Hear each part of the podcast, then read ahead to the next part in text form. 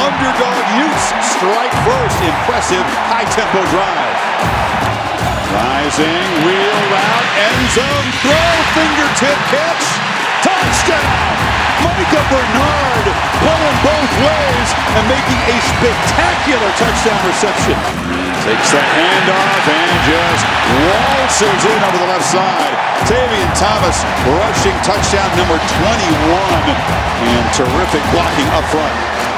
At Covey weaving his way. Look out, Britton Covey accelerates. Can they run him down? No, they can't. Britton Covey, yet another house call as a returner. This one in the Rose Bowl, 97 yards. What a memory in his final game at Utah. The 10. They're going to run play. Rising with some confusion, just keeps it. And there, he's still going. Rising breaks free. It goes all the way to the end zone. Wow! A play that had confused, ugly-looking start has a beautiful conclusion. 62 yards. Looks left, throws end zone. Catch made. Marvin Harrison Jr. with a hat trick. Had five catches all year, has three touchdowns today. Stroud for the end zone. Jump ball. Touchdown, Smith-Njigba. Are you kidding me? Oh, my. And the gritty, the gritty dance punctuates it. What a monster game. You can watch this sport forever. You won't see many better games by a wide receiver than this one. Team. Lawrence walked into the end zone. It's contained again. Who's got it? What a story from nowhere. Bryson Barnes comes in and leads Utah to a time touchdown.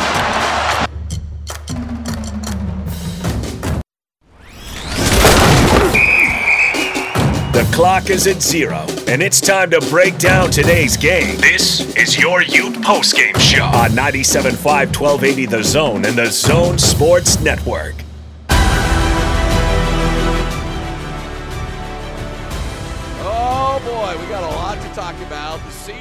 Done. Utes at one point leading 14 to nothing, leading 28 to 14. Uh, but fall to Ohio State, final in this one. 48 45, a field goal with 11 seconds left with just a 19 yard field goal. Uh, a backup quarterback leading Utah back to tie the game. A wide receiver that Utah couldn't cover. And uh, Hans, um, I tell you what, if you're just a dude sitting back and enjoying football, that's a hell of a game to watch. For a lot of Utah fans, there's a lot of pain right now, though.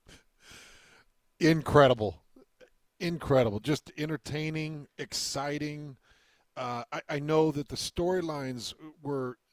It, it, ended up being a loss, and it's going to be heartbreaking for Utah fans, and it's going to be heartbreaking for this Utah team. But you lose Cam Rising to a nasty shot. He hits his head really hard on the turf, goes completely unconscious. And one of the images I hate the most in football is when a player goes unconscious and his arms tense up and his feet straighten yeah. out, and it's yep. complete unconsciousness and that happened to Cam, and my stomach fell out. And for just a second, you think, I don't even care. I don't even care about the Rose Bowl. I don't care about football. Just let that kid get up and let him be okay.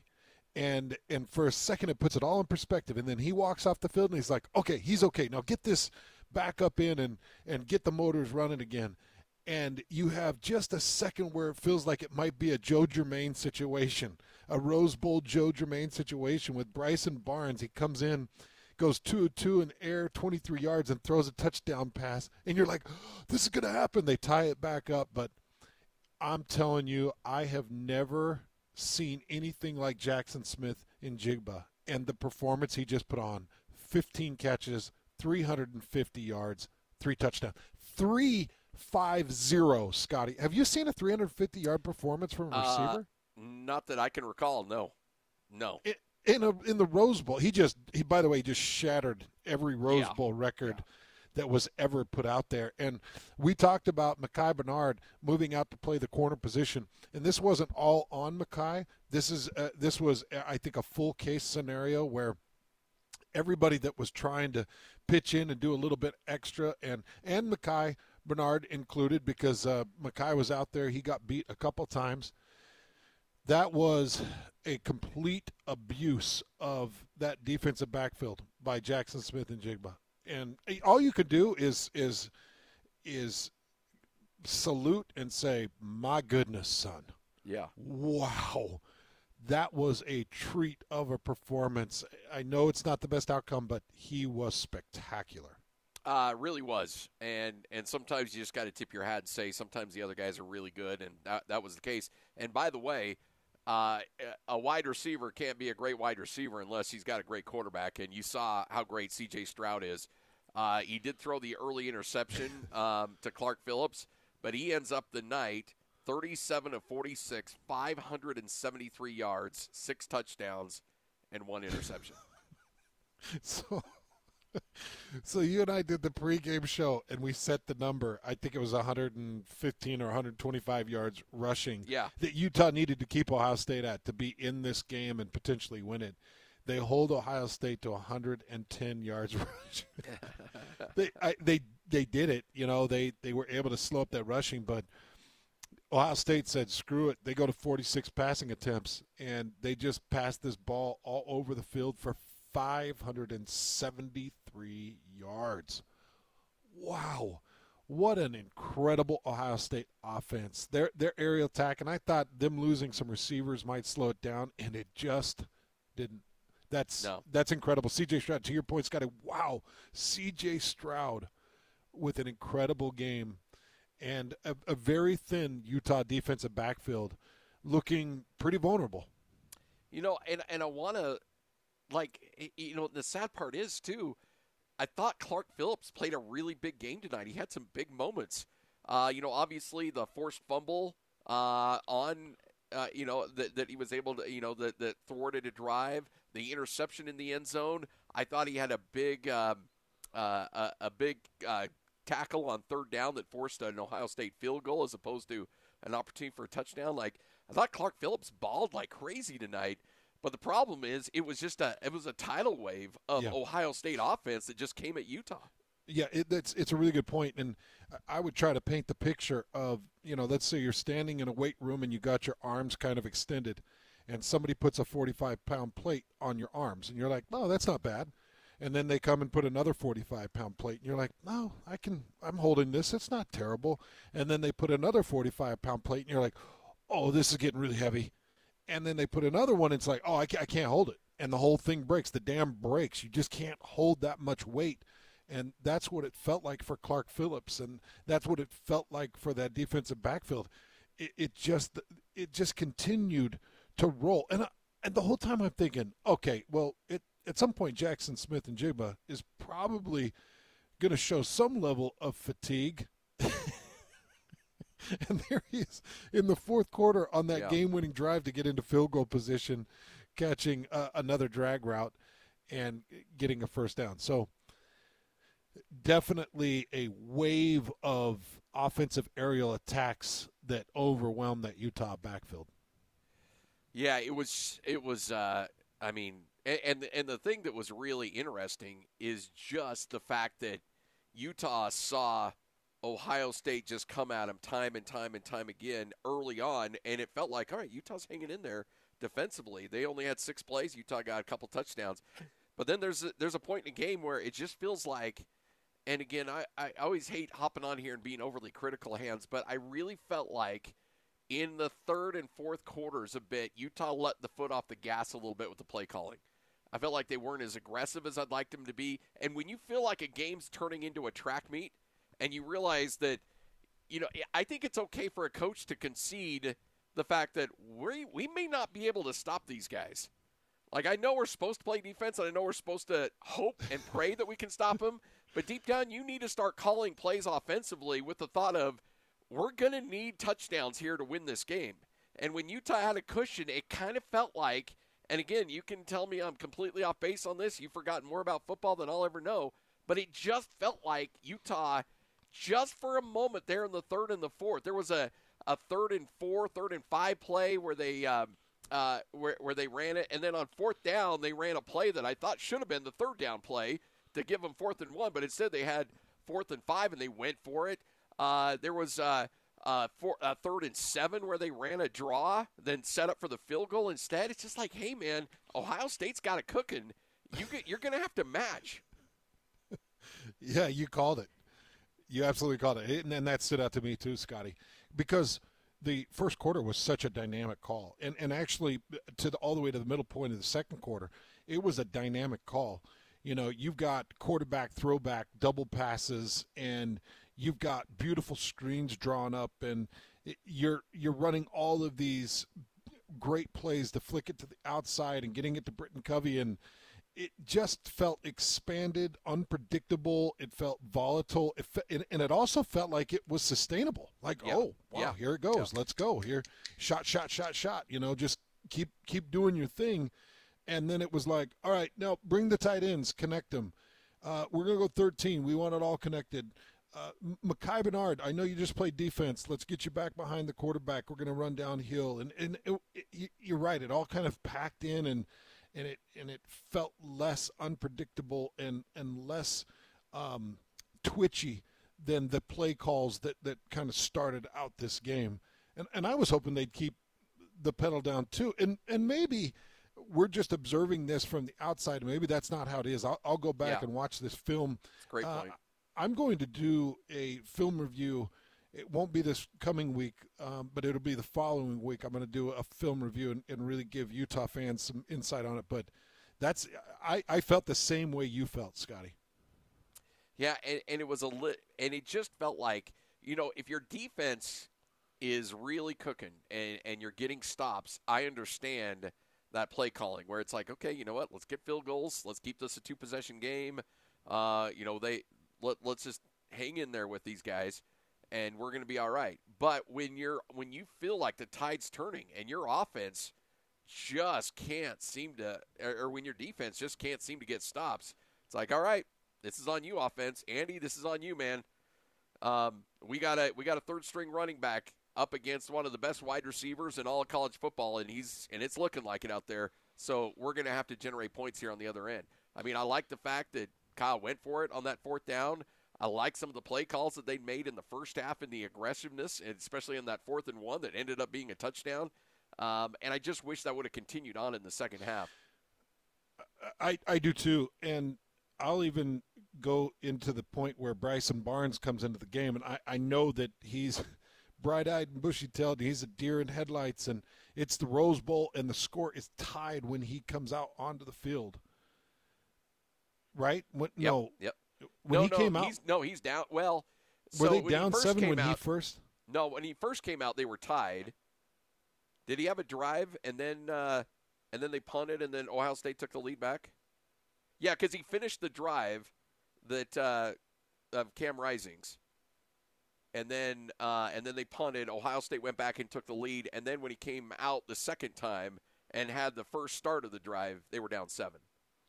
Okay and and so you know really tough time for Bryson Barnes to that setting and that time for him to come out and do his thing. But you can't look at this and say oh well Cam Rising going down that was the loss right there for Utah because Bryson came out and he did put seven on the board in what what two and a half drives then would it be Scotty? Yeah yeah. Two and a half uh, drives? one and a half drives yeah. One and a half drives. Yep. So, so he, fin- he all he did was finished out that first Cam Rising drive, he went he went handoff, handoff, handoff, right? They Correct. were off the field. And then that next drive, he comes out and takes them down the field and scores. By the way, it was a really nice setup by Britton Covey on that kick return uh, to to get them, or on that return to get them in a good, in at least some decent field position for Bryson Barnes to do work. But you know, I can't even look at this and, and say, oh, well, if Cam Rising doesn't go down, they win this game because Bryce, it's not like Bryson Barnes lost that game for you. He didn't go out and throw a pick. Yep. No, he can't put that did that guy did everything that was asked of him. And uh, when he was out there, they went and scored a touchdown and tied, and he never saw the ball back again. Yep. Ohio State took it the length of the field. All you needed to do was get a stop, um, or and, and get that game into overtime, And uh, what was it, about a minute and a half? And Ohio State gets the ball. And there's another issue. I mean, we're talking about the Britton Covey return for a touchdown, and that's going to get a lot of accolades. But the Utah kick return, uh, uh, kickoff return defense was awful in this game. I mean, just awful. And special teams outside of Britton Covey has not been good this year for Utah. Yeah, there's been some really brutal moments. The blocked punts stand out as the most obvious of brutal, but they, they started to fix things and got things running and operating the right way for for a while. But you're right, there were some leaks there. But uh, but Britton Covey was fantastic Yeah. at least on that return, and and you saw how bad he wanted it. He wanted to return that last kick for a touchdown so bad. I was a little bit surprised that that ended up in his hands. I, I thought that I kind of thought that Ohio State would do everything they could with that kick to keep it out of Britton Covey's hands, but he had it with that last possession and, and a chance to go run. I know that I, I saw a couple of tweets already come in and said, why wouldn't he go down, take the knee, and give a, a final Hail Mary? Look, you, how would you rather finish that game? Britton Covey scrambling around, trying to find a lane, maybe pitching it back, or Bryson Barnes with a Hail Mary from his own 15. I, Yeah. I would rather it be in Britton's hand and him him trying to move around. Maybe you can get down with two seconds and try to call a whatever the the Music City Miracle type Yeah. play and the throwbacks, but you know let let the I think let the game play out right there. And you know how bad Britton wanted that. I I feel terrible for him. He he played so hard in that game. Yeah, he really did, and and honestly, I think there could have been some more opportunities uh, for him and and this offense. Uh, we'll uh, we'll get to the post game press conferences coming up a little bit later on. Uh, hopefully, we get a little bit more of an update on uh, Cam Rising, and and as we mentioned at the beginning of the pregame show, Hans just a really really unfortunate. Um, just trying to keep a play alive, and and doing everything he can uh, to extend the play and doesn't take a hit per se from a player. Just that back of the head whiplashes and hits the hits hits the uh, hits the field and and uh, boy, it was a scary moment as you mentioned with the legs and the arms locking up at this point. And in modern day football, as soon as you see that, it's it's done for the kid now. It's and, and really, I don't know. You even go back into the '90s it- when a guy went out like that. It was very rare to see them come back in a game, it- regardless of how teams handled concussions back then.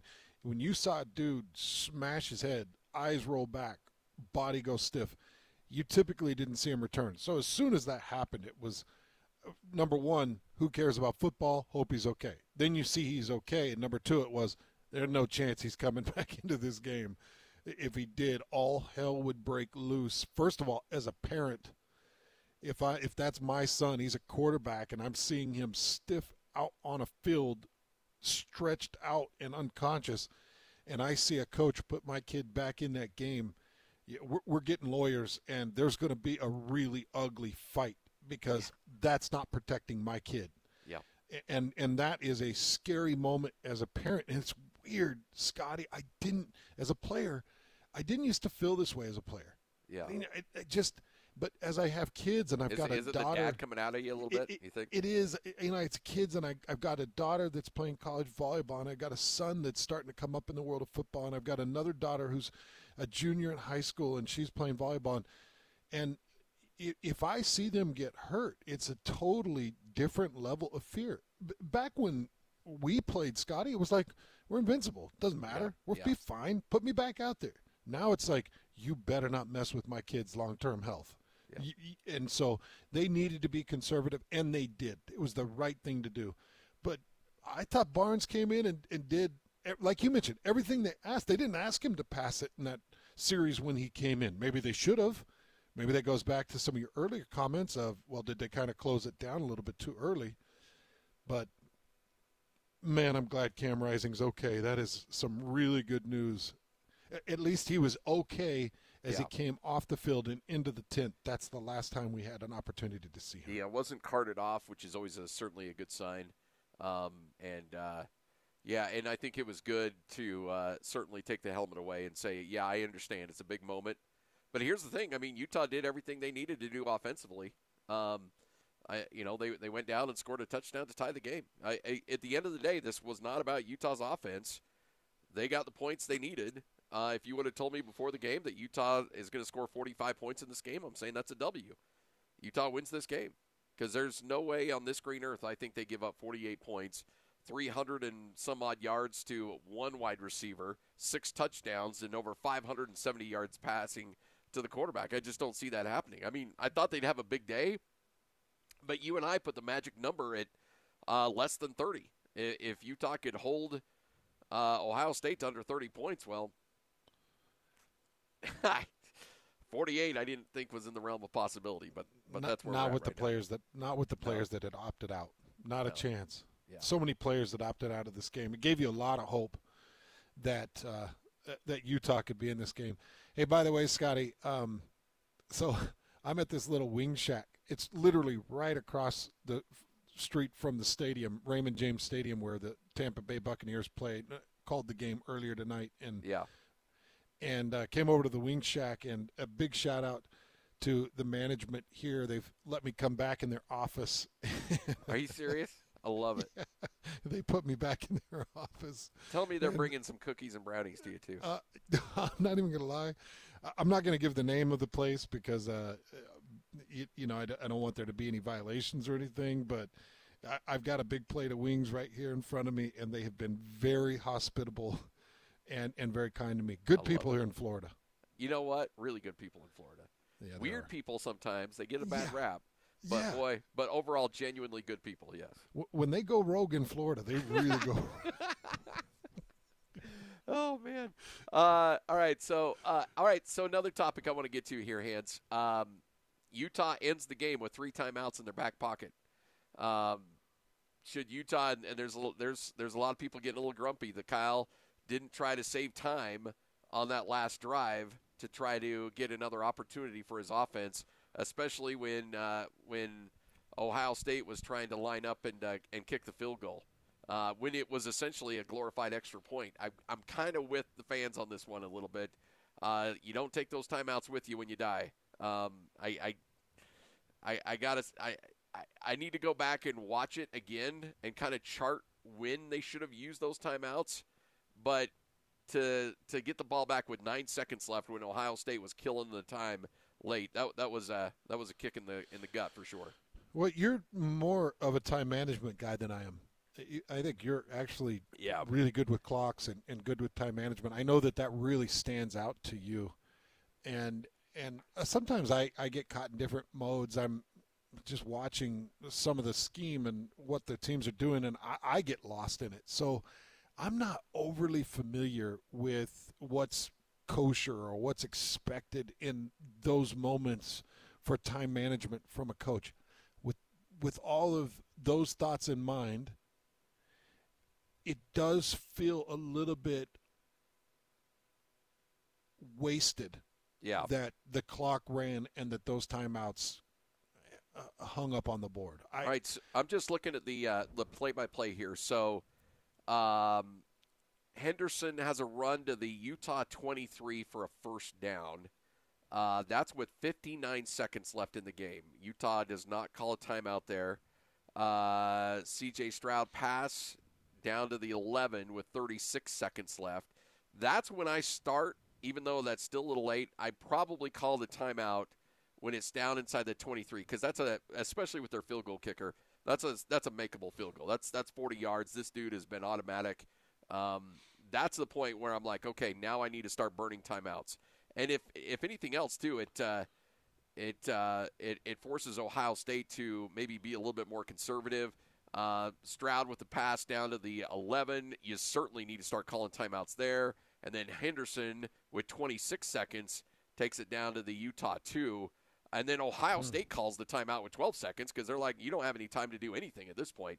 So I would say uh, I would not use them until probably that 59 second mark um, because at that point you, you say, all right, we're going to concede the field goal, but but hopefully have enough time for our guys to get downfield and maybe with a big Covey return, we can uh, get a couple passes and then have a chance to send this thing into overtime with a field goal.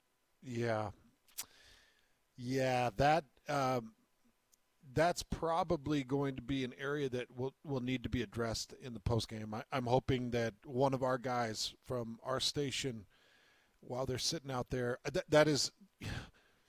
I know you don't like to, to dig too deep in those post game pressers because you don't want to set anybody off and get that soundbite. But uh, hey, what was your mindset when you had those three timeouts and the clock was going down? I don't think that's an unfair question to ask the coaching staff um, at, at, this point, just to get their get their philosophy, what they were thinking. You know, you've you've got a backup quarterback where they're thinking, oh, we might need those for this situation, or who knows what was on their mind. I, I would love to get their uh, their perception of that moment because I, I really tend to give Andy Ludwig and Kyle Whittingham and, and those staffs, I, tr- I try to give them much more credit than what I have vision of the game, but it sure feels like those timeouts should have been used. And sometimes Coach Whittingham will come right out and be like, hey, we, we messed up. Yeah. He's he's done it many times. Hey, we messed up. No no no way should we have left those timeouts on the on the board. We should have used them. And I could see him saying that as well. So yeah, that's uh, and again, that's that's going to be a kick to the uh, uh, to the gut, um, and and I'm sure you'll probably hear something along the lines of, well, you know, when a team's uh, you know gets big positive yards on first down, it's hard to consider using the timeouts, but at some point you got to use them. I mean, they're, they're you know, you, you can't take them with you when you're gone. So mm-hmm. I, I understand the philosophy and getting caught up into it, but but my goodness, it was a uh, that was a uh, you, you, you hate seeing that situation because you want to give your offense just one more crack at things. Yeah, you don't want that clock to be at nine or eleven seconds or whatever it was when Britton Covey attempts to take that yeah. kick back. But Utah, there is not a lot to be ashamed about, no. you know, other than Jaxon Smith-Njigba in his 350 yards and three touchdowns. That that one is going to sting because there's going to be a lot of people in that backfield room kind of looking around like, oh, jeez, how'd that guy get loose so many times? How did he break so many tackles? Uh, you know, there were a lot of broken tackles, and and so they'll have to answer for that. But this team has a lot to be proud of in this game. And I'll tell you, Scotty, I'm sitting in this wing shack watching this game with, I don't know, there's probably 200 people that are in this giant wing shack across the street from Raymond James Stadium. And I'm, I'm, and it's all Penn State and Arkansas fans. Yeah. And I'm just kind of sitting there as a silent observer watching this game and trying to analyze it, getting ready for postgame. And I was listening to people and they're talking about Utah's toughness, and they're they're oohing and on on Cam Rising, some of Cam Rising's passes because there was a streak of like four offensive series where he was Mr. Automatic and just bam, bam, on time, gunning it, getting it out of his hand, avoiding the pressure, and marching down the field. And I was listening, and you could tell Penn State, Arkansas fans, they, by the way, they were fully engaged. I mean, yeah. it's they had their wings, they were all locked up on the screens, and and everybody was cheering and going nuts. You know, they had just gotten out of their game, and I could tell that they were engaged, and they got they had a lot of respect for that Utah team. Now, obviously, when Ohio State came back and won it, and at the end, everybody was kind of like, "Oh yeah, oh yeah, okay," you know. Yeah. But yeah. It definitely pulled those. Uh, you know, I, I'd say outside the the world of Utah fans in, and and it was a very entertaining game, and Utah has a lot to be proud of in it.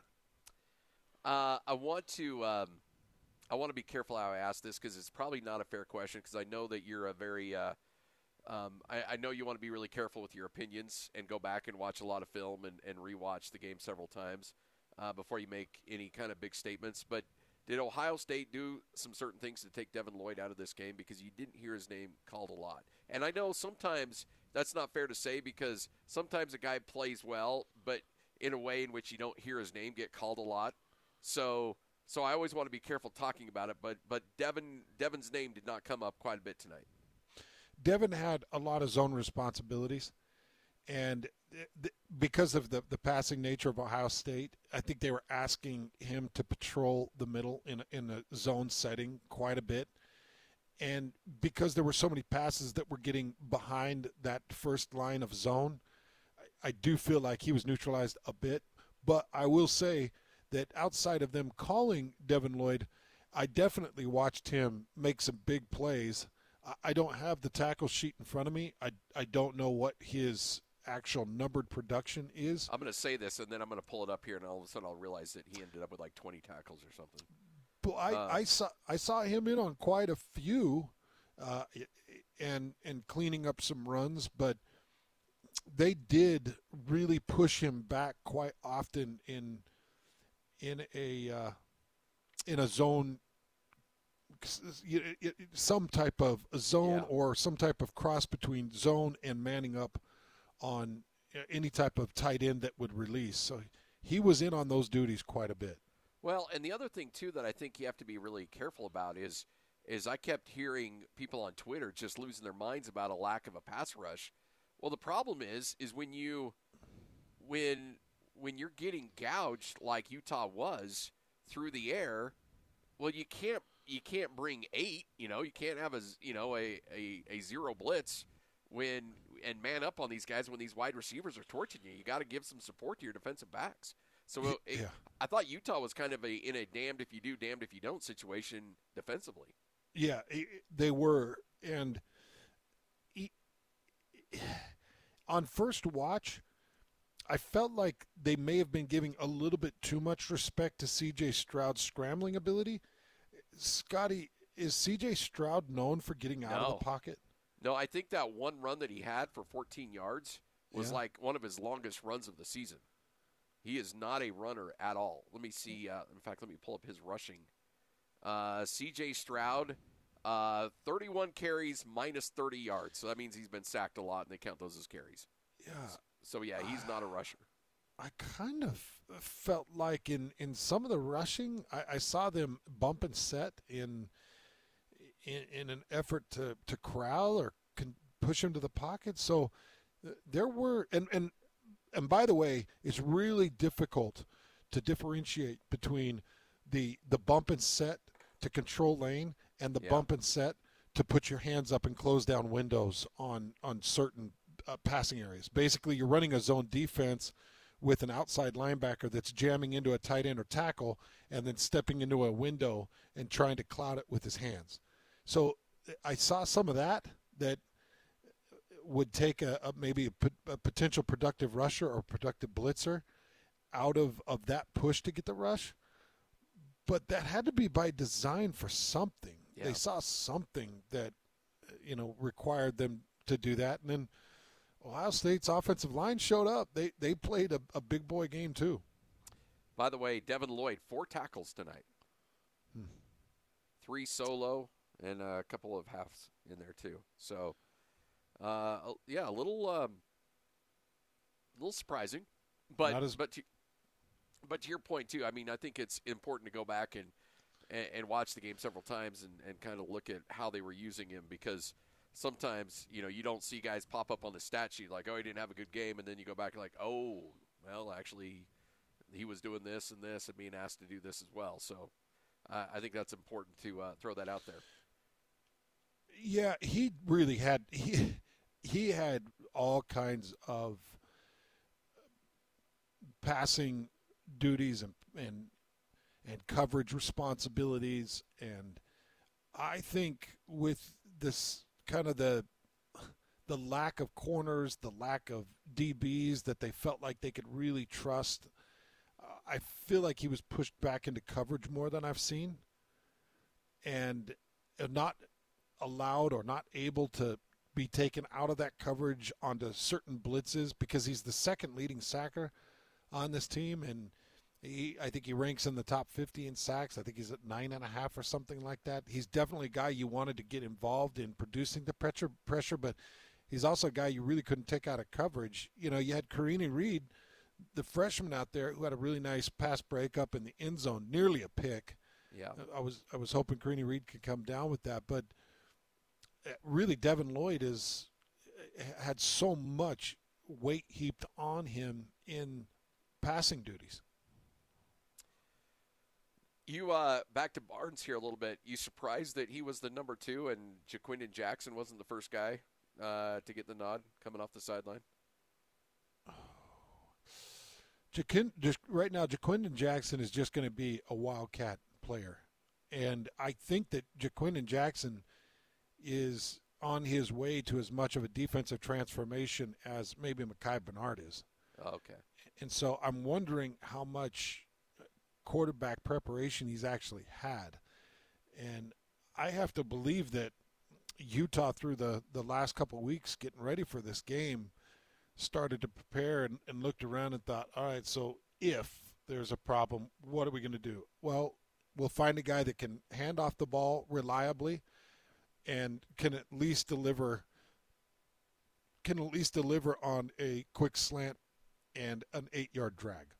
and Yeah. and that's what you got in Barnes. Now he, he did show that over the top inside shoulder pass. Was it Kincaid that he hit in the end zone? Uh, yes. It was Dalton. So really well placed pass, but I, I think that that comes down to feels like Jackson might be making a defensive transition, and that would have just been a wildcat offense if he was in. All right, we're going to take our first break as we continue on with your post-game show. Utah suffering a tough one tonight, 48-45 in their first ever appearance in the Rose Bowl. Utes led 35 to 21 at halftime and then outscored 27 to 10 in the second half. Lose by 3 on a last uh, uh, with a field goal with just 11 seconds left to go in the game uh, as Ohio State rallies and gets the win over the Utes. Take a quick break, come back. We'll continue on with your Ute post-game show. Utes lose this one 48 45 right here on 97.5, 1280 The Zone and the Zone Sports Network.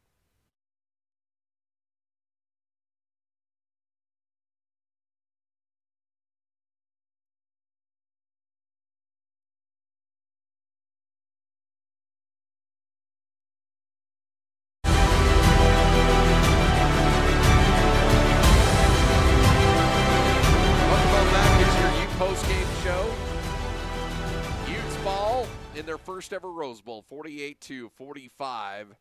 Tough one, uh, tough bitter pill for I know a lot of Utah fans to swallow. Hopefully, you're back in this game before too long. But uh, losing a game and uh, losing a game that you were up 14 nothing early on and led by 14 at the break and had 35 points in the board and can only muster 10 in the second half. Uh, that's that's going to uh, let's just say that's not right up there with uh, with Britton Johnson blowing a 10 point lead in the second half against Kentucky in the national championship game. But uh, th- this one's going to sting for a bit. What? Did you just put all that on Britton? no, I'm sorry. I just know Britton's probably listening. Oh man, I know this is going to be such a painful one for so many Utah fans. It was just, it was right there, and everything felt good. The momentum It felt good, and the offensive game plan felt so good. Thirty-five points and a half against Ohio State. You're looking like Michigan out there, and things are just feeling right. And and then the, the wheels come off. There was a bit of a. It felt like a shift to conservative, conservative style, and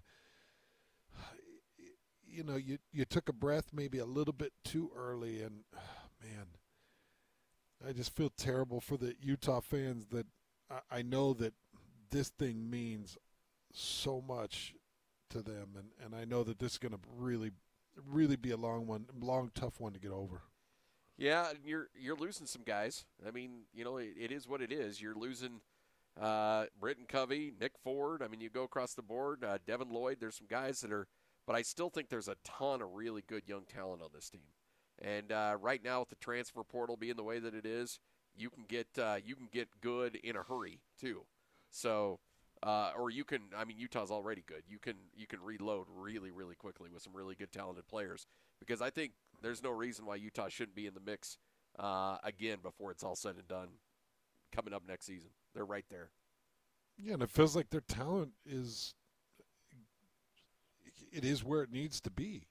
Yeah, Uh, I don't have many fears or concerns that Utah will be competitive for the next three or, or four years because of the talent that we're seeing come in. And this last recruiting class was very good. And going back two years ago to that recruit, recruiting class was fantastic.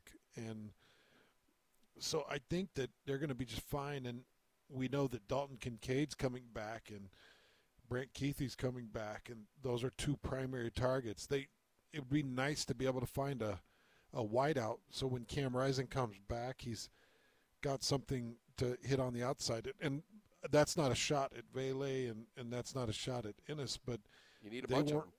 Yep. But they weren't what you needed. That they weren't everything that you needed on the outside, and you're going to be losing Britton Covey, so you do need to find some production on the outside. Defensively, I do think you're going to be just fine.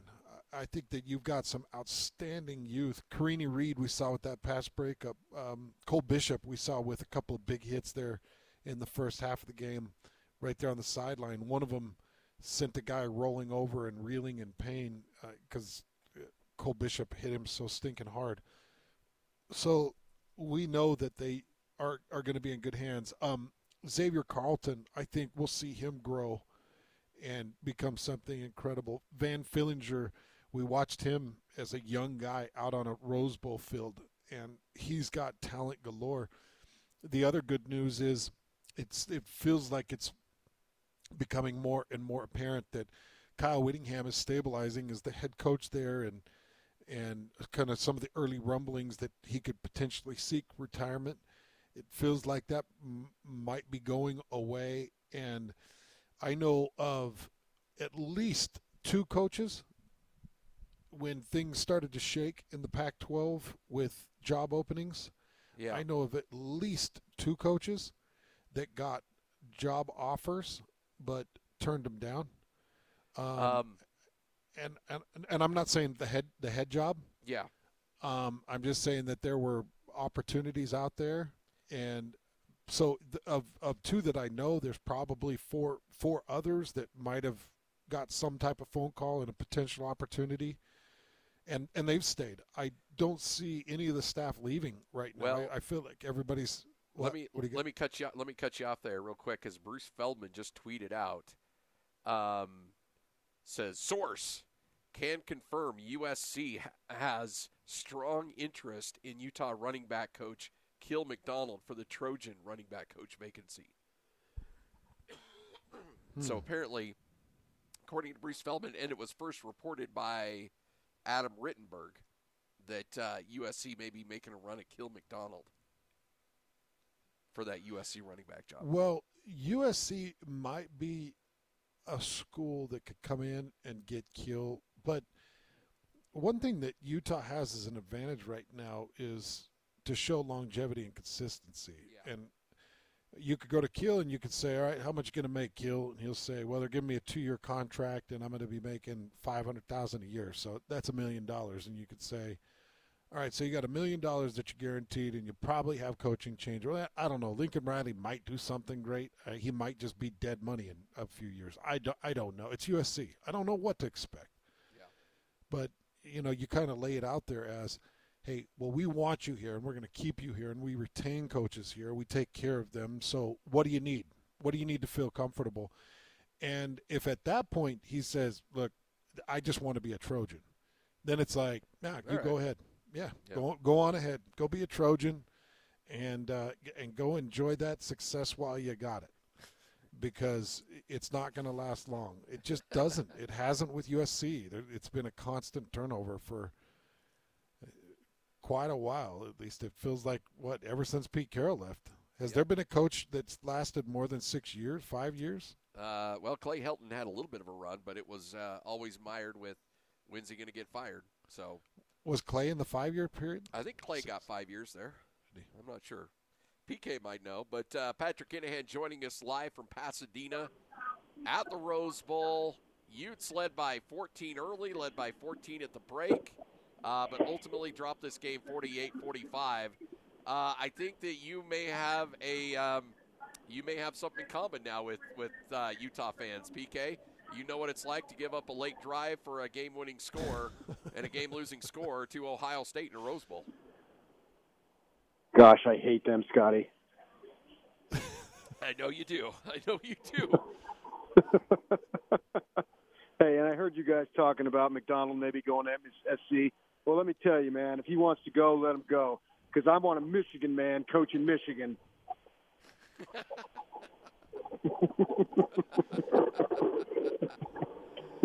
uh, so, with that said, where did things uh, defensively? Uh, you saw probably one of the greatest wide receiver performances in uh, in bowl season history, frankly, in college football history. Uh, talk about what Utah was unable to do defensively to try to. Was it just the, the fact that they just didn't have any depth in that backfield? Well, as Kyle said, you know, three of their four top uh, DBs were out, and I mean they they played a running back at cornerback.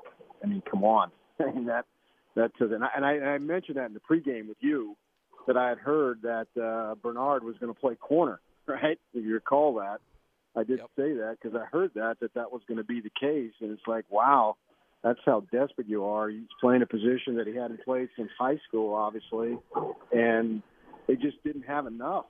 And plus, I mean, they really struggled to get a pass rush. And I thought Stroud was just absolutely brilliant because a couple of times, man, particularly on those corner routes in the end zone, those dudes were covered, but he's putting the ball on that outside shoulder and just placing it in there. I, I believe, and I, and I checked it with Kyle. You guys should be getting the audio soon. That this was the best quarterback that this team had faced, this program had faced since Justin Herbert a couple years back. Right? I don't think there's any question about that. He was just sensational. And Kyle says he he goes by the ESPN ranking of quarterbacks, what all that rating stuff is, and they had him number one in the country, and he thinks that's the most accurate rating system. And he felt that, yeah, we saw why this kid was that good. He was just unbelievable. And when you think about it, Pac-12 this year in terms of quarterbacks and passing, it sucked. So none of these guys were ever tested, right? They just had no worries about playing pass coverage to that degree with that type of talent. And here we saw top receiver, uh, Marvin Harrison's son, and a great quarterback. And they just had no answer. It was a miserable defensive effort. You can't spin it any other way. PK, did anybody ask uh, Coach Whittingham at the podium about leaving three timeouts on the board? Yes, yes. He felt that Ohio State had used two timeouts, so using his timeouts was just aiding Ohio State. So it was a gamble, and they couldn't stop him. You know, I, geez, uh, you know, I asked, I thought about going for two there, but really, what would it mattered because Yeah. Ohio State would have just come down anyway. Maybe try an onside kick or something because the kickoff uh, team sucked, and Ohio State got the ball. I don't remember the exact uh, yard line, but they got the ball in great position, uh, and at that point, you knew okay, there's plenty of time for them to get a field goal. Utah's defense is just on life support. Uh, so yeah, he debated that, but he felt like at that point he would just be aiding Ohio State in retrospect, I mean, you could say you should have used him, but would it have made any difference? I guess it would have left you with more time. But you're going to ask your walk-on quarterback from some dink town that I've never even heard of to, Hey, hey, to win hey, ball game hey, for hey, you. that's that's Milford. Milford, Milford. Well, you're going to ask some walk-on quarterback from a dink town I never heard of to win the ball game for you. There's a there's a there's a there's a big pig farm down there. Whenever you uh, whenever you get uh, your ribs at Costco, it's probably coming through Milford. Just a heads up. On you farmer, man, you just can't take the farmer out of you too.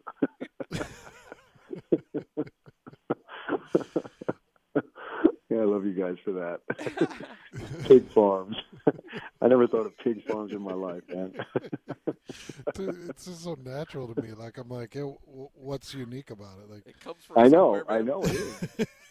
I know that's the Idaho boys. Just uh, they've got something in common besides women, and it's animals.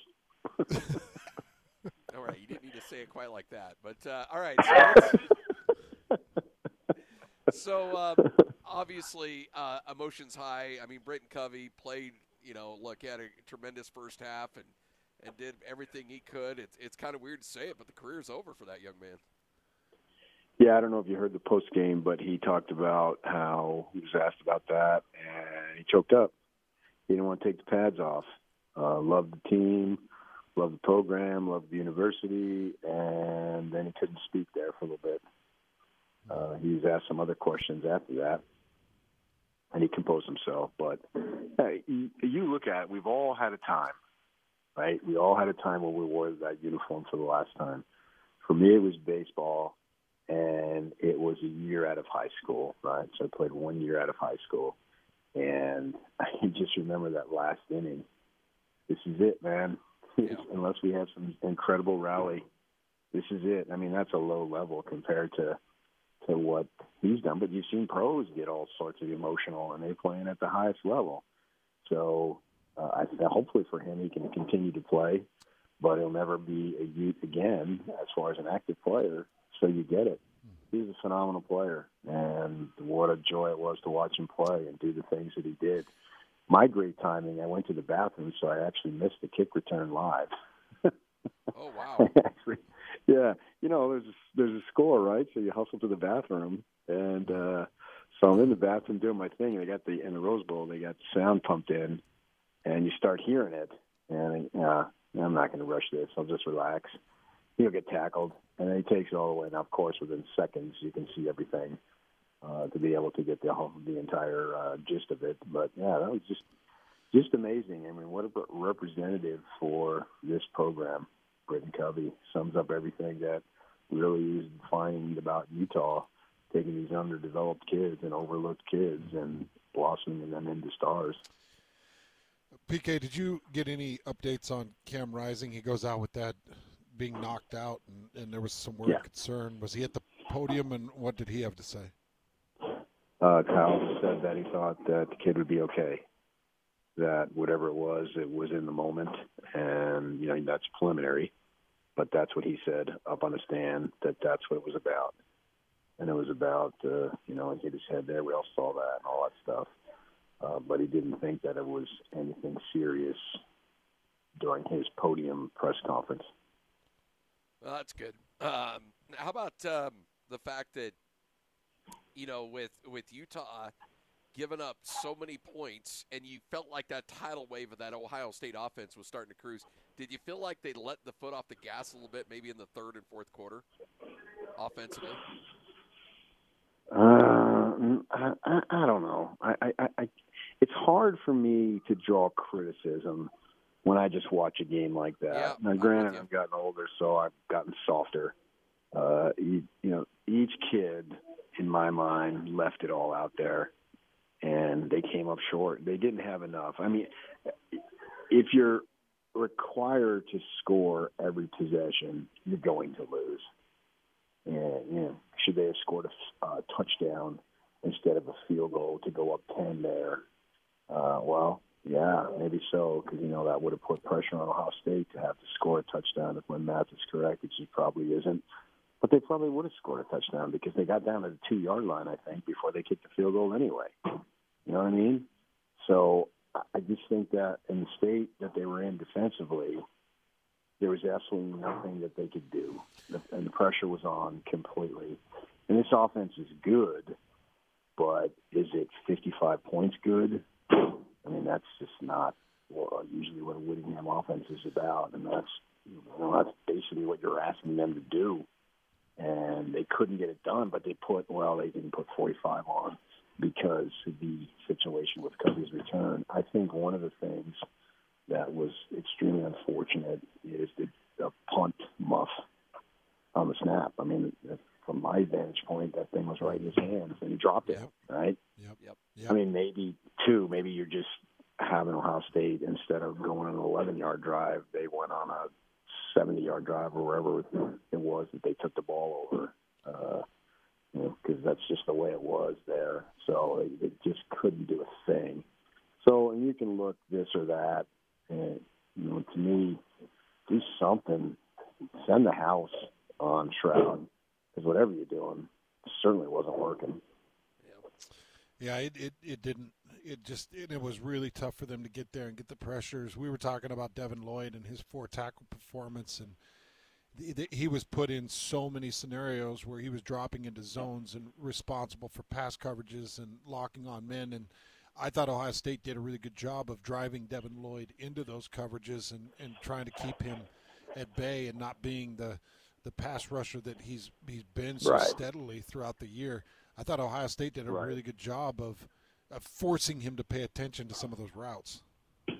Yeah, and you know I was told before the game that because of the deficiencies uh, in the backfield, particularly at the corners, that they're going to have to play a lot of zone, which is going to require those things that you just said.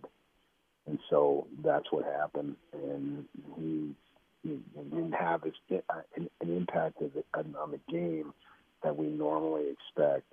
So I guess you can second guess that to a degree, um, but who knows if you would have done this, would that have happened? Would the desired effect have resulted? You know, I can't, I can't specifically say. You can sit here and wonder, but you know, they made it to the Rose Bowl. They they made a step, and now they got to go get better and see if they can get back here and and and try to win. I mean, some, at some point, sometime in their future, I don't know when, they're going to get here and they're going to win it. They came up three points short tonight. Uh, PK, I wanted to ask you. There was a lot of talk and attention with the amount of Utah fans that were going to make the trip to the Rose Bowl. I didn't have an opportunity, the full stadium pan. I, I just was watching the game and I just didn't see. How were the Utah fans? Did they make it a home crowd? Did you feel like there were 60,000 in there? Give us a breakdown of, of what you thought of the, the Utah fans. So the crowd's 87,000, right? That's what they listed, 87 and change. And I think it was close. My sister, you know, she she has had a long-term relationship with a dude who went to Ohio State. Give you a little insight. Another reason why I hate the Buckeyes, but there's more than that. I'm like, oh, no, Uh, I have an answer there. and, uh, and so they came over from Phoenix. I got them tickets, right?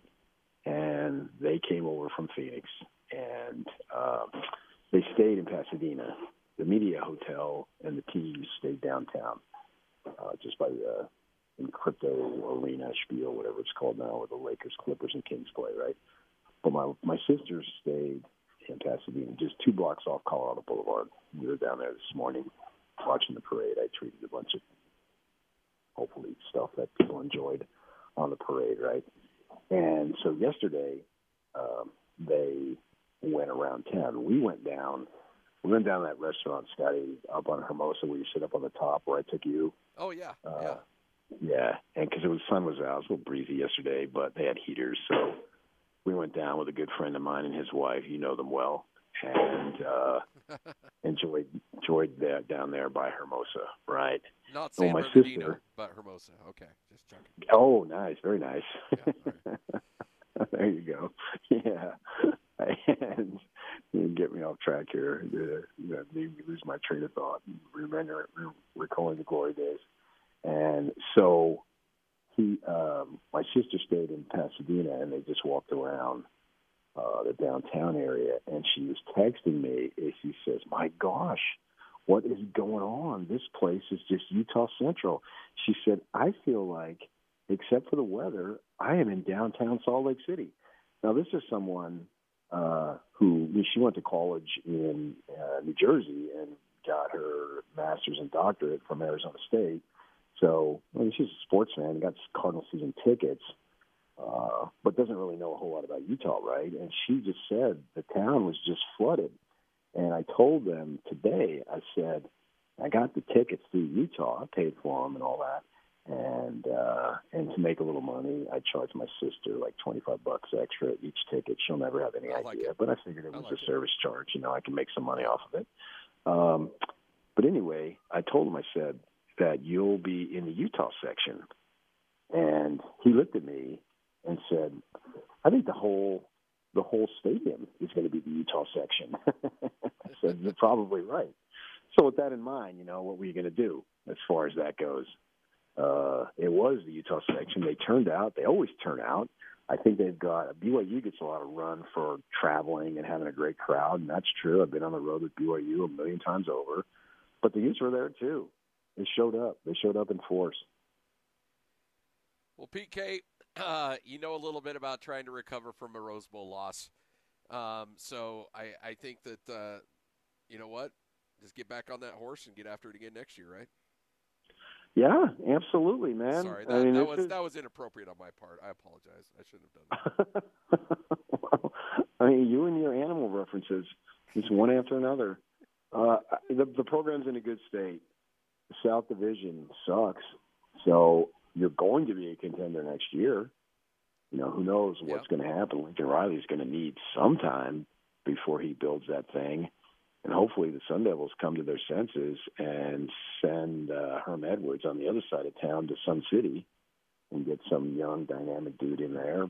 But everybody else, you know, and Chip Kelly, he won at Oregon. Uh, that's you know, great. But what's he doing here? Yeah. Uh, this is a stadium that uh, you know you take three games to get the size of the crowd that was here today. So Utah's going to be in the thick of things next year. So yeah, you never know what's going to happen. But I, if I'm a Ute fan, you know I'm despondent in the moment. But that's about it. I try to go big picture on this. Your program's in a good spot. You came up three points short in, in, in a situation where you know you were playing a walk-on quarterback at the end of the game there. Uh, so regroup, get back at it, get in the weight room, and, and start going to work, man. And Whittingham was asked about all that, and you talked to me earlier about retirement, and let's just Mr. Poker Face, and if he is, I'm taking him to Vegas. He sure didn't sound like a guy who was calling it quits tonight after the game. Oh, I, I don't think the way that one ended. I don't think he's. I, I, I think that that makes it burn even a little bit more. Be like to to get that close and to have it right there. Yeah. Yeah. Yeah, Hey. yeah, just- exactly. And I know you asked the question, and and I've read the kind of the answer on, on his response. But had it been like they instead of scoring that touchdown with a buck twenty or buck thirty, uh, considering it's a backup quarterback, let's say they score that touchdown with 15 seconds. Do you think they go for two? Absolutely, yes. I do too. I do too. Uh, he said with under one minute, they go for two. oh, okay. And I thought, so I'm on the field at the time, and I'm thinking, you got to go for two, you got to go for two. But where, what would it have mattered? There was No, too much anything. time for Ohio State. Yeah. I'm just trying to to- pick the brain of Kyle Whittingham here a little bit on how. Oh, he was that. going for two. Yeah, Okay. I mean, we've seen it. I saw it at the Coliseum a few years back when he had that impressive drive. And I was standing next to Jimmy Soto, who used to work for Utah, the great basketball guard for the Utes. And I'm telling him, I said, you got to go for two. And he, oh, I don't know, I don't know, I don't know. I said, no, you have to in this situation. And they did. And Troy Williams came up a foot short. You know, I think he had somebody in the back of the end zone. I don't remember who it was. But he put his head down and tried to make a play and came up like a foot of getting in the end zone for two. So I don't think there's any question that Kyle was going to go for two and because we saw that he was more than willing to go for it on fourth downs. You don't come this far to only come that far. I mean, and that you know that's one of your leaders said that somewhere. I saw that somewhere. I know you guys listen to those guys, uh, Yeah, pun intended, religiously. I like it. Well, PK, appreciate it, man. Thanks for uh, thanks for coming, uh, stopping by. Enjoy the rest of your time down there in California, and uh, maybe swing by the great campus of Cal State Dominguez Hills or something. Yeah, I saw the forecast. So I'll see you guys around uh, January fifteenth. There you go. Sounds good. Thanks, PK. All right, see you guys. There you go. Patrick Kinahan right here on 97.5, 1280 The Zone and the Zone Sports Network. Uh, Hans, you know, he referenced a little bit about the retirement talk. Losing this game in which the way Utah lost it, I think, I don't know. Look, with Kyle, you never know, but I got to think we may be slamming the door shut on any retirement talk for a while, right? But that's how it's feeling. We'll we'll keep our ear down and, and keep listening, but it does feel like that whole thing is stabilized. It just feels like, and, and especially the way this one got away from him and getting a taste of it, and being so close to winning at that kind, this kind of game. I got to imagine, like, you know what? And this is still, I mean, look, I know there's some notable departures, but this is still overall a pretty young team. I mean, there's some really good young talent on this team uh, that I think has an opportunity to really develop into something special before it's all said and done. No And, question uh, about it. Yeah, and just add a few little pieces along the way uh, from the transfer portal. Off you go. All right. Uh, all right. Joining us now from KSLSports.com, Trevor Allen, kind enough to join us. Trevor, how you doing, man? Hey, Trevor. Oh, I'm doing better now. I can kind of kick back my, my feet and, and chill for just a minute and talk to you guys. How are you guys doing? Well, I tell you what, if you're just a college football fan, you don't have a you don't have a, a horse in this fight uh, or a dog in this fight. Um, that was a hell of a game to watch. If you're a Utah fan, I got to imagine Trevor, Ute fans are going to take a while to recover from this one. This one hurts a bit. I mean, I, I was saying this when when I was down on the field with with about five minutes to go. I was standing right next to uh, Dalton Kincaid's game tying touchdown catch. It was actually really cool, and I'm just sitting here just looking at the whole environment and. You know, as, as I'm busy typing things away and trying to keep people up to date who aren't watching the game or listening to the game or anything like that, just to keep them, you know, up to date on this game, I just had to sit back for a minute, especially at, at the at the half when when there was five touchdowns scored in a matter of three minutes. Um, just how awesome of a college football game it was. No matter who, who you're rooting for, it was one of those games, and you know it, it's kind of it's kind of crappy to say, but you know no one really should have lost in this game, but obviously someone had to. But just how how fun it was, and I I watched the two college football playoff games yesterday, and and this one was above and beyond better than than both of those put together just all in all, just so much fun. The fact that we all get get paid to to cover things like this, guys, it's it's, it's truly amazing.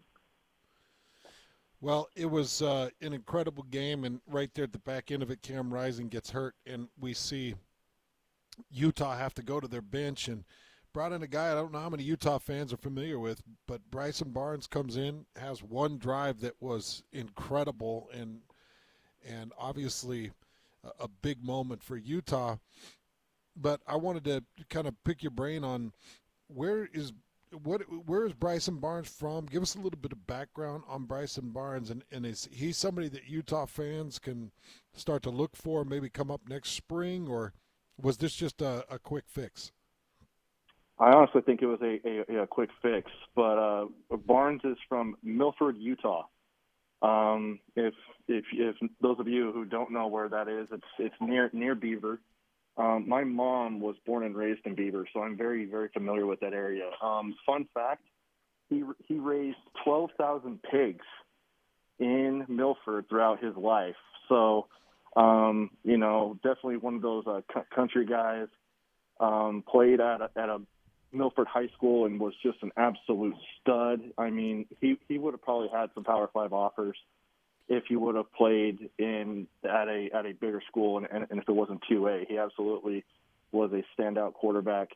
Um, I to me, watching Barnes and just kind of seeing the way the you know players react to him and things like that, he's very he's very similar to uh, Drew Lisk. I mean, if you guys remember um, back back in 2020, Lisk comes in after uh, Jake Bentley gets benched against Washington State and comes back and leads the charge. I mean, I know a lot of it was Ty Jordan, but but Drew Lisk came in and did just enough to be able to to help Utah win that game, and that's what and, and that's really similar to what to what Barnes is for this team right now.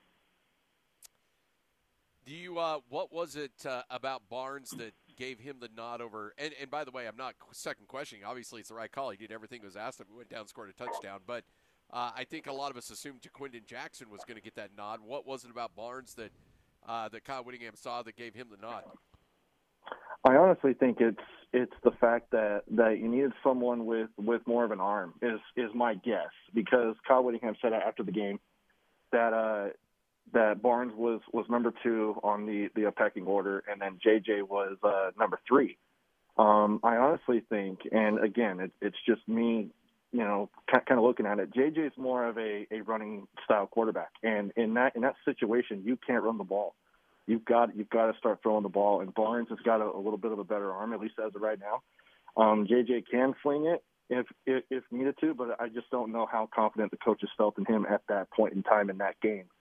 Um, but Barnes is, is the one who's always putting in the the uh, signals to Cam Rising um, so basically, Ludwig puts the the calls down to Barnes. Barnes throws them into into Rising, and so he's very very familiar with this offense, and I, I think that that played a big part too in uh, putting him in rather than JJ.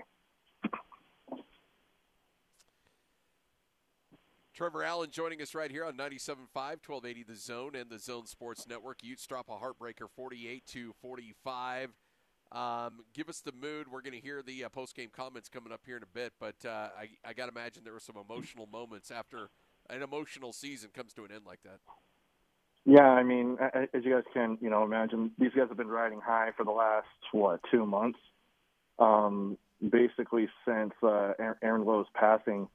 Um, these guys have just been really unified, um, energized, um, and just really pumped to, to to play for one another and to have you know everything was looking good in that first half and and really even in that that third quarter I really think things turned on, on that fourth down call where uh, Whittingham probably could have kicked it but but chose to go go go for it on fourth down and I'm not here to to criticize anything on that but um, I asked Britton Covey and Devin Lloyd after the game their you know emotions um, now knowing that their college football careers are over and Covey started talking but you guys know Covey. He's a very sentimental guy, and and honestly got really choked up. And, and, and you guys will hear that when you guys look, uh, play back the audio.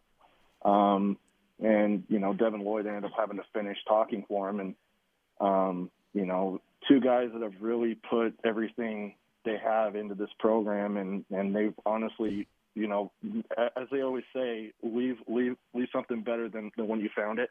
Devin Lloyd and Britton Covey easily have done that. Um, so, Trevor, I wanted to see if you could kind of help inform Utah fans as to how things got so thin at corner that Micah Bernard ended up having to play a lot of reps out there. Yeah, I mean, so basically, um, I mean, now now that the season's over, I'm going to kind of just you know tell you how, how it is, and um, you know, we all know that uh, Clark Phillips has been you know, a standout player. He he had a tremendous performance tonight against a team who he originally committed to, and um, you know, but on, on that other side, they they they've been really thin. Um, you think about Broughton, who was you know supposed to be the the number one corner coming into this season because he was last year, but Clark Phillips beat him out for that left left corner spot, and but then Broughton ended up going out in, in week two against uh, BYU and then it, it was Faybian Marks' turn, and Faybian Marks is another young corner who, uh, you know, had showed showed some signs of bright, you know, of being brilliant, and he ends up going out against the Arizona Wildcats, and then uh, never comes back, and and then uh, Zemaiah Vaughn, who was a, a safety last year, was a walk on last year, and then ends up moving over to corner this year, and really play well. He, he he's kind of that uh, Josh Nurse type of, you know, real really tall um, has, has really good jumping ability. You know, can can can uh, really hold it down as far as out on the edges, and um, and then he ends up. From what I heard, it broke his leg, but I'm not going to sit here and try try to diagnose injuries. But uh, and that happened in the Pac-12 championship game at the end, and uh, so he was out. And you know, you have you have a couple of guys. You have Elisha Lloyd, who is is a, is a former Washington State commit, flipped on signing day to go to Utah. You have uh, Pleasant Johnson, who who's been in the program for a little bit, but hasn't really shown, you know, any, any signs of trying to be able to emerge among you know guys to be able to step in and play. And then you have Kane Savage as well. Those those are just really raw guys. And so Kyle Whittingham, Morgan Scalley, Sharrieff Shah decided that they needed to to see if if if there's any other guys playing in other positions who could step in and maybe take over that role. And Bernard played corner when when when he was in high school here in California and um, you know, obviously played running back, but you know he kind of ended up playing two ways tonight. But um, you know, obviously struggled at times, but I mean, Jaxon Smith was an absolute beast tonight. But you you've definitely got to credit him for for Bernard for you know coming in, um, playing you know pr- kind of getting the the rust off from playing corner. And, you know, it's been a while and and for him to be able to step in on, on this bright stage, I mean, you know, credit to him for that. Well, hey, we appreciate your time. Great coverage, great insight. More of it available for you at KSLSports.com. But Trevor, you killed it, man. Absolutely great work. Thanks for all you do. Hey, it is always good to uh, talk to you guys. You guys are my, my, my favorite talk show hosts. I always told uh, Jake and Ben they they were they were tied for first with with you guys, but you guys are just a little bit ahead of them. Oh, see, you can get away with saying that at eight o'clock at night because you know nobody's listening right now. So. No, I just know, Scotty, we're going to get an invoice from him It's that's going to be all an invoice. I'm willing to. I'm willing to kick you over a twenty dollar bill for that. Absolutely. yeah, I'll kick you at 22 for sure. Thanks, Trevor. Thanks, guys. Appreciate it. You got it. Trevor Allen, KSLSports.com. Really good stuff, man. Good insight, good analysis, and and you know PK brought up an interesting point where Utah just hasn't faced a lot of a lot of really good quarterbacks in Pac-12 play, and um, that can really burn you through the air like that. This is not a year where there's a Justin Herbert floating around. There's no, you know, Nick Foles or Andrew Luck or you know Barkley or any of these other guys that have been really good. Um, and uh, it, it's been kind of a down year for passing quarterbacks. And Utah finally ran into one that could make them pay. And maybe that's something we should have talked about a little bit leading up to this game was the fact that Utah went up against a quarterback that could really sling it and uh, and and really make their lack of depth in the defensive backfield really pay. The- Well, and it was the mix. It was the timing of it with the backfield issues and Yeah. and C.J. Stroud is really good. He is really good. But I don't know if I've seen a college receiver get to his position as quick as Jackson Smith and Jibba does. I could not believe how quick he got to his spots and how quick he would catch things in stride. I, I'm, I don't want to take anything away from Stroud because C.J. No, Stroud was dealing, Yeah. but that is one of the best receivers I've seen at the collegiate level. So let me just look at this. So Jackson Smith in Jigba, he ended the year with 1,259 yards, and holy moly! Okay, so 347 yards tonight against Utah. That means that he strung together. He strung together one, two, three, four, five games over 100 yards. Uh, he's got two games over 200 yards and one game over 300 yards in the last five games. And he came in with 1,200 tonight, so he's going to finish a near 1,600 yard season. Oh, was he tw- was he 12? yeah, he was 12 coming into tonight. Oh, okay. I thought that the 1259 was adding the 347, but that is just an incredible season for Jaxon Smith-Njigba. And and yeah, Scotty, you're you're absolutely right because he had six touchdowns coming into tonight. He's got nine touchdowns now on the season with those three. Yeah. Heck of a year for sure. Um, and uh, Utah saw him and uh, never really want to see him again, I'm sure. All right, joining us now from Pasadena, Alex Kirry, uh, kind enough to join us from the Rose Bowl. Alex, how you doing, man? Yeah, I'm, I'm standing outside of. Uh, can you guys hear me now? Yeah, I got you. Sounds like you're. Uh, Oh, there we go. Sounds like you're around a couple have had a few uh, that have knocked back a few tonight. Well, you know what? I'm actually standing right outside of where the Ohio State and Utah players come out, but their family all comes out at the same time too. And so uh, the family comes out, and they're all they're all feeling it. And uh, it's been a parade of people uh, walking out, you know, singing the praises of uh, C.J. Stroud and uh, Smith-Njigba tonight because of how ridiculous of a night it was. Do you guys really think? I mean, add Chris Olave and uh, and Garrett Wilson onto tonight, like it- you're all you're trying to do is spread out the same yardage. I'm assuming it's not like you're gonna. That guy took over for all all those guys that were missing. He did. He carried the he carried the entire load. Hey, uh, by the way, it sounds like all of a sudden Ohio State fans do care about this Rose Bowl. Oh my God, you've never seen like. I mean, honestly, there were some people looking around going, "This is why we don't even want to be here." Like, look at when it was 35, 21 at the half, and when things looked down. I mean, they they just weren't into it. But those big plays. Every time you looked up, I know it's the same thing you guys were, were doing. I'm writing notes down, and then I'm looking up on the next drive, and the Ohio State's already scoring again. uh, in that first half, you know, on those big on those big chunk plays. And then when you you go into the locker room up 14, you think, okay, they're going to make some adjustments. And Ohio State made them, and and Utah at that point that that secondary just run out of gas. Man, I, I feel bad for those kids. They are banged up. Everyone's beat up, and they they definitely left it all out there. I mean, everybody did. So I'm just pulling up the season stats. Uh, Garrett Wilson averaging 96 yards receiving a game. Olave 78 yards a game, and Njigba 104 yards a game. So between the three of them, they averaged 278 yards receiving a game. Well, you take the two off, and Njigba still goes for 350 plus. So he's able to uh, not only replicate what all three of them have done per game, he exceeded it by a bunch. I mean, it was a special performance. There's no doubt about it.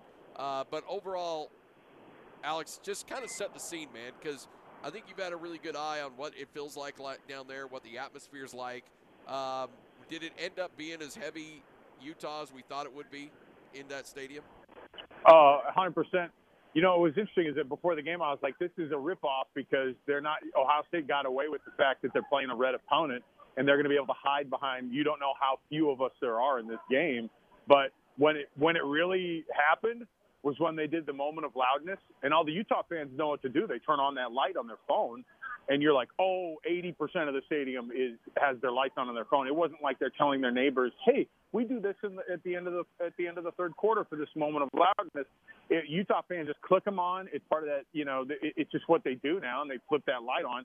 And when you saw those little tiny lights across those cell phones, which was an amazing moment, I was so glad they did it. They didn't do it right at the end of the third quarter like they usually did, but uh, when they took that first media timeout in the fourth quarter and they did the moment of loudness and played that video, it's hard not to you know really kind of buy into the, the that that emotion. I mean, of, of seeing all that and and man, it was a, it was a, it was a special moment. There, so many fans were in tears, you know, and and you saw the Ohio State sideline like absolutely into the video too. They they know that if something like this happened to their team, like it would be devastating. But that was the exact moment that I was like, oh, this is the this is the the disparity. It, the loudness inside the stadium, you could tell, but it was really when those lights came on for that moment of loudness, and the Ohio State fans are kind of going, what are you guys doing here? And it was.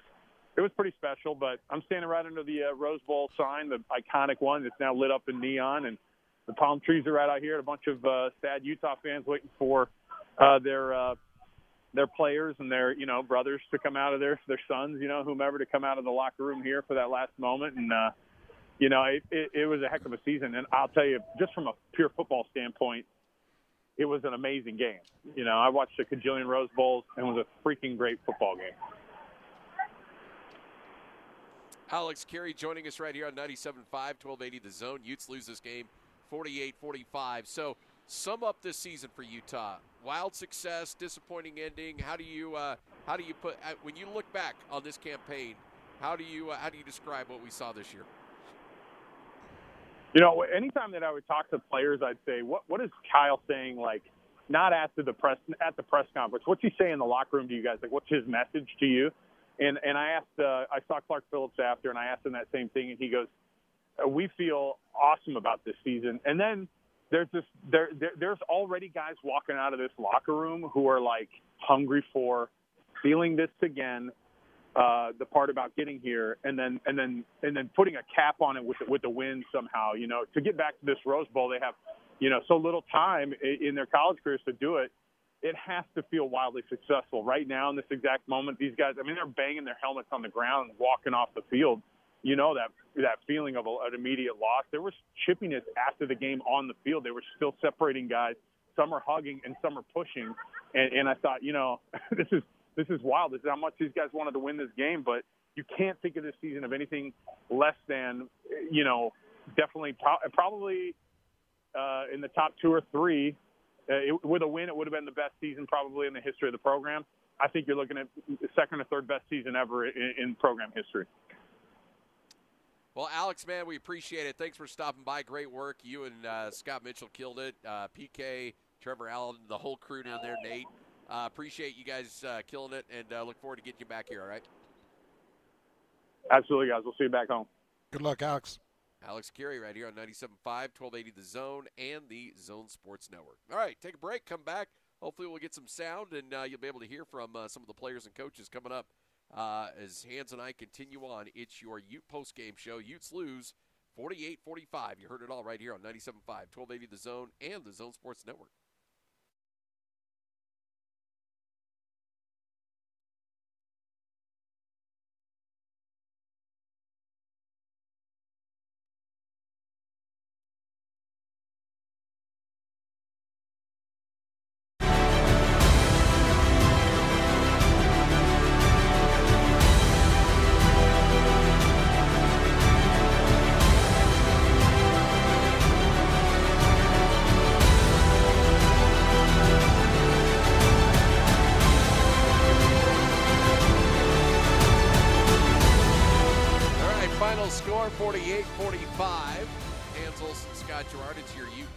Show as the Utes drop a game in the Rose Bowl. Man, that stinks.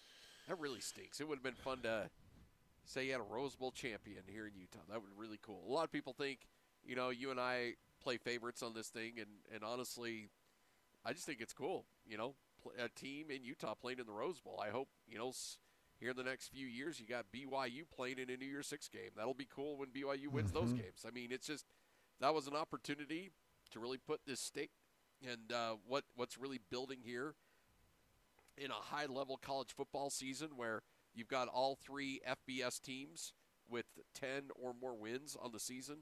I mean, that's that's a, that's been a heck of a year for sure for Utah. Huge year for Utah, and this team galvanized, came together, and they stuck together. Nobody opted out. They played through it, and glad to see everybody get through it healthy. Scotty, if people are out there watching this Ole Miss game, Matt Corral, who is one of the NFL's top quarterback picks for this upcoming draft, he is now on the sideline. He's using crutches. Oh no! Um, he was taken to the tent. It looks like it's a pretty serious injury, and this is going to kick up the whole. Is it worth it to play in the bowls? You know, he's out there fighting his butt off against a number seven Baylor team that's very tough. And if this is an ACL, I don't know what this does to him in the draft. And I don't know if they feel comfortable enough with repairing ACLs that they still take him. But I, I don't think that he will go in the same position he would have gone if he was healthy. So it, this is a really, of all the things that really didn't need to happen in this bowl season with people opting out. You're, you're going to have a lot of players pointing at this saying, see, I told you, this is why you do not play in the game. Maybe that's the, the case. Maybe moving forward that will be the case, but it's hard to see Matt Corral get injured.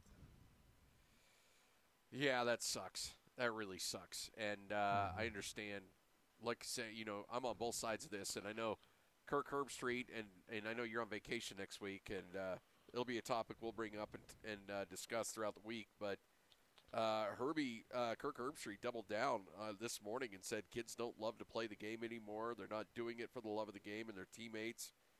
Um, and and their and and the the joy of the game is gone. Well, okay, but who have they been? What have we taught college football players? I mean, we've we've got coaches who will, like Brian Kelly, who leaves his team immediately and, and just has a five minute meeting and is gone and is taking the LSU job. Mm-hmm. You got um, you got the guy at Lincoln Riley just bolting on his team. Did they finish the season? No, they they packed up and left. They wanted to get recruiting and get to work. So these kids are watching all of this, and then we turn around and say, "Oh, you got to play for your." T-. No, why? That's what, what they're saying. Is, what what what examples are there of these that of, of the we're supposed to these coaches are supposed to be mentors and and uh, teaching these young men how to be and if and if they're going to cry loyalty and and devotion to your team and then they're going to up and leave at any given moment what kind of message i mean nobody's meant this is the message being sent to these guys so i don't blame them when they have an opportunity to enhance or at least not threaten their draft stock to protect it as much as they can they're going to do it, and more power to them. It's a bad situation, buddy. Matt Corral, I think, probably would have gone somewhere between the eighth and the twelfth pick, would be my guess. And that's uh, about a twenty-four million dollar contract, somewhere in that range. And let's say that drops him from eight through twelve down to, you know, twenty-eight, maybe into the second round in the top forties yeah, that's that'll take somewhere around 15 to 18 million dollars out of his pocket. Yeah. So it's it could be a pretty ugly fall for a kid that just wanted to show a little bit of school pride and play for his team and I'm sure Lane Kiffin had him all juiced up and excited to represent the Ole Miss and uh, you know he did everything we as football fans want him to do and now look what he's suffering. It yeah. sucks. Yeah, no, this is this is that's a bad deal right there. That Yeah, I a don't- bad, bad deal. They, th that game just went to half, by the way, and, and you can see it. Lane Kiffin's wearing it pretty heavy, and once Matt Corral, the quarterback, came out of the tent, his eye black was all smeared. You could tell he was crying pretty good, and uh, I, and that's that's going to be an emotional time, especially if they look at you and they say, "Son, we think this is an ACL," Yeah. or "Yeah, son, we would think there's a patellar tendon." It's that's some devastating news for a kid that was just talking to his potential agent this morning saying and the agent's like hey are you sure you want to do this? And he's saying yeah i love this team and, and i love this logo. And this agent's saying okay but you understand what you're risking. And there you have it the first half of the game. Yeah. something devastating happens Well, I and, the, th- and, and the sad part was he was asked about it all week leading up to it too. Like even the media was like, "You sure you, you're you're playing this game?" He's like, "Yeah, I'm, I'm playing. I want to play for my guys. I want to play with my guys." You sure? And it's such a topic. Like every press conference, he was asked about it. So there, it's front and center in his mind, and now he's got to be like, "Oh man, man." You know, in his mind, he's thinking, "I probably shouldn't have done this." tip of the iceberg uh, on what we've seen this year. I was talking about that Penn State Arkansas game I called today. Penn State had seven starters that opted out, and I think that it's the tip of the iceberg. I, I think that now, if players have aspirations to it potentially be a bubble guy, a, a free agent, they're going to look at it and say, "Well, is it worth pulling my hamstring for a crappy bowl game?" Well, and if it's not for a college football playoff, or if it's if it's not for maybe uh, some some bowl game I've looked forward to my whole life, then I'm just not going to put I'm not going to put my body out there potentially risk losing my NFL career. You know, I I do think we're going to see more and Yeah. more guys Yep. stay away. Well, I you know you remember when when it started to happen, everybody's like, "You you can't. This can't happen." I remember Christian McCaffrey, I think, was one of the first to do it, and everybody was just like, "You got to be kidding me!" Remember uh, the Michigan tight end Jake Butt? Um, he he tore his I think tore up an ACL in a bowl game, and I think that's what was one of the first players that you realize, okay, that's a guy that could have been a top three round pick, and and he fell pretty far in the draft and has never really had an NFL career off after that. So you know, it's it certainly is a situation there you got to take a long, hard look at. Uh, Utah loses this game 48-45. Um, what are your thoughts on next year's team? Uh, we're gonna have some sound coming up here in just a minute, um, and uh, but I wanted to before we kind of uh, move on and and uh, kind of put a tidy bow on this thing and hear from uh, the players and coaches. What are your expectations? Uh, you know, again, not knowing what the full roster is going to look like, but knowing a lot of the good pieces that are going to be back. Is this team back next year? I mean, is this team right there in the mix? Yeah, I think they're going to be right there in the mix. I think there's good potential. They're going to be, well, I think there's a really good potential. They're going to be picked to win the South this this upcoming Pac-12 Media Day. Um, you mentioned some of the seniors, uh, some of the guys that we're expecting to see leave the program, um, and and there there are a couple that kind of bum you out, but and there's a couple of underclassmen that are, are going to choose to leave. But you'll get some guys healthy on the outside, and you'll find the depth. Hopefully, you, hopefully you won't suffer as many injuries as you've suffered. You do need to find some quarterback depth. You know, I, I know that you got into a situation where you had to use your backup quarterback, and, and he came in and did what he could, but you you can't get caught like that if you're two, three games into the season. You know, what if this guy has to now carry the, the rest of the season? So they're going to need to find some good quarterback depth, which they can absolutely do in the portal. I'm not, and and I know that they've got a couple guys coming in that they're really excited about. But man, Scotty, I I think that Utah should be in really good shape. You know, I. I'm sure Bam Olaseni's probably gone. You mentioned Nick Ford. Um, we know Britton Covey's out. We know that Chad Fotheringham's out. Or sorry, Cole Fotheringham's out. But you've got you've got so much up up and coming talent. Yeah, I think that they're going to be just fine next year. Yeah, I do too. I, I think they're right there in the mix. I, I, I don't know what USC is going to look like, uh, but uh, with Lincoln Riley in year number one. But They're, they're going to be that- overhyped. I can tell you that. we know that. Man, that is the one thing we all can rely on. Oh, that's true. Oh yeah, I'm sure we'll we'll head down to Los Angeles in July, and well, the media has picked USC to win the Pac-12 South again. Never fails. No, it does not. Um, I asked Alex to get your thoughts on it as well. When when you look back on the 2021 Utah football season, how uh, how are you going to look at this year? Pac-12 champions. For Kyle Whittingham's first Pac-12 champions.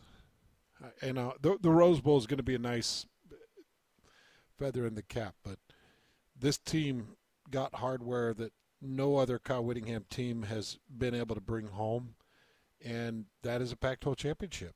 And going and just destroying Oregon to get it, doing it in grand fashion against what was supposed to be the cream of the crop when it came to the Pac-12 and I, I actually think they broke Oregon.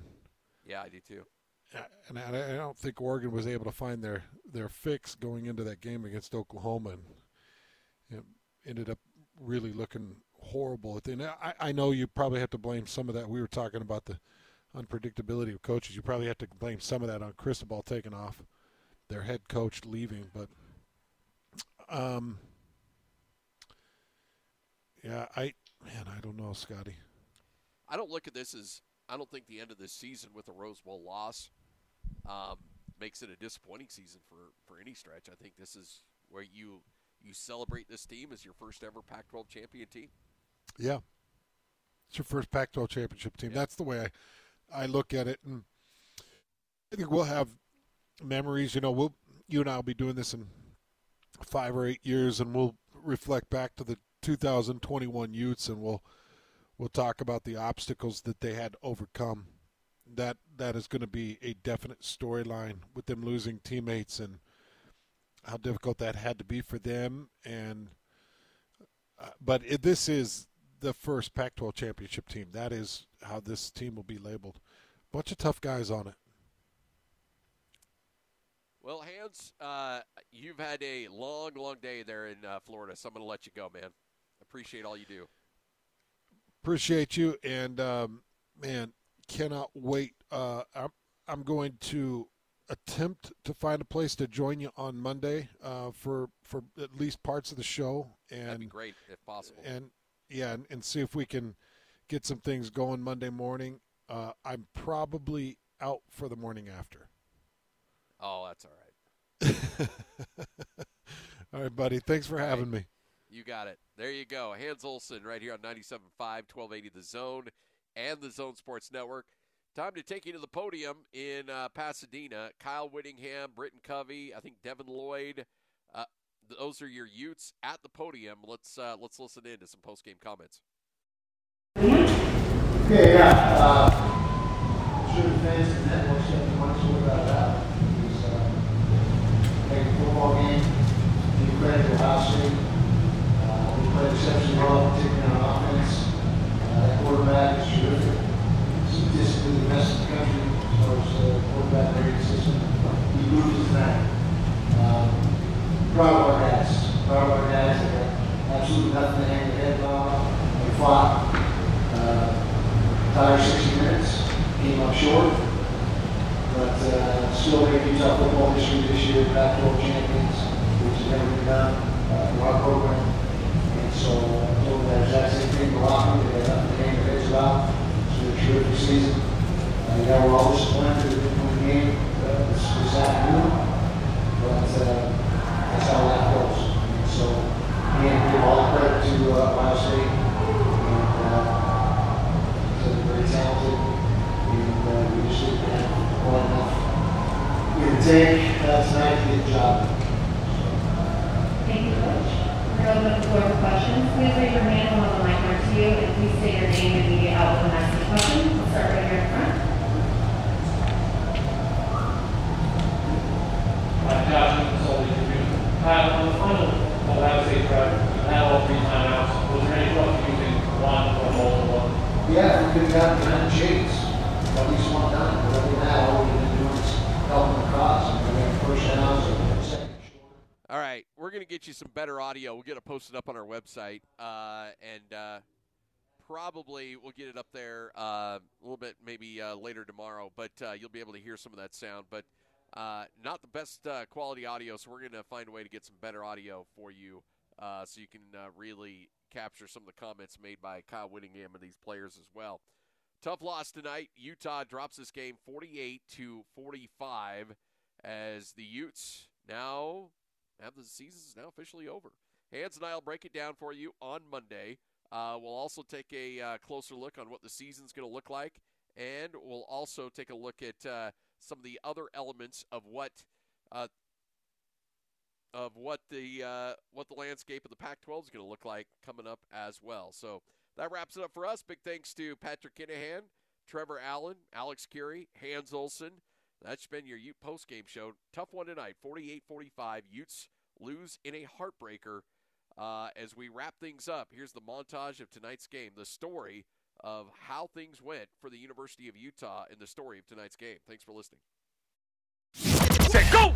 Another Ute game is in the books. Strike! Empty backfield and rising. Delivers a strike. Covey got into the end zone. Touchdown, Utah! As the underdog Utes strike first. Impressive high tempo drive. Rising, wheel route, end zone, throw, fingertip catch, touchdown!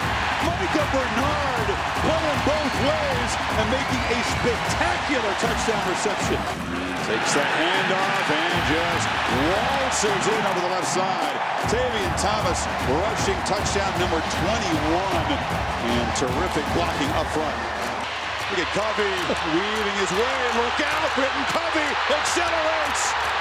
Can they run him down? No, they can't. Britton Covey, yet another house call as a returner. This one in the Rose Bowl, 97 yards. What a memory in his final game at Utah. At 10. They're going to run a play. Rising with some confusion, just keeps it. And there, he's still got it. Rising breaks free. It goes all the way to the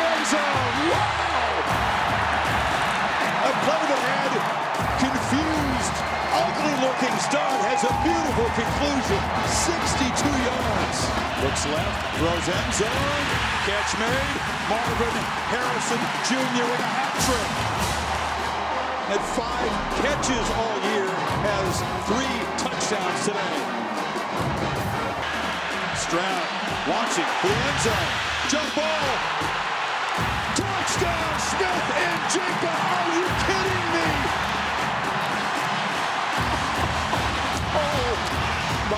gritty, the gritty dance punctuates it. What a monster game.